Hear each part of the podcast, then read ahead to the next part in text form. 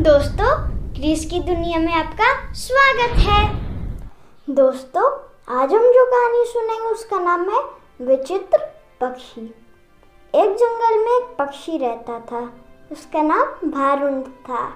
उसके two heads थे। लेकिन दोनों एक दूसरे के खिलाफ थे। एक बार वो समुद्र के किनारे गया। उसने बहुत अच्छी अच्छी चीज़ें देखी। तभी उसके पेट में चूहे कूदने लगे। वह मछली की तलाश में इधर उधर घूमने लगा। तभी उसे बहुत ही स्वादिष्ट मछली नज़र आई। उसके मुँह में तो पानी आ गया था।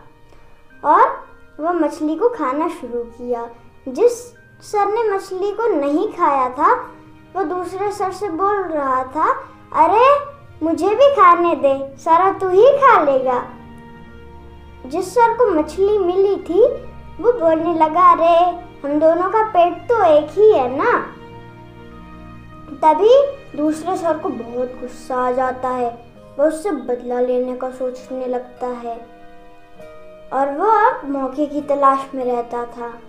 एक बार उसे एक विशैला फल मिल गया। वह उसको खाने की तैयारी में जुट गया। तभी दूसरा सर बोला अरे मूर्ख ये तू क्या कर रहा है? ये एक विशैला फल है। अगर खाएगा तो हम दोनों मारे जाएँगे।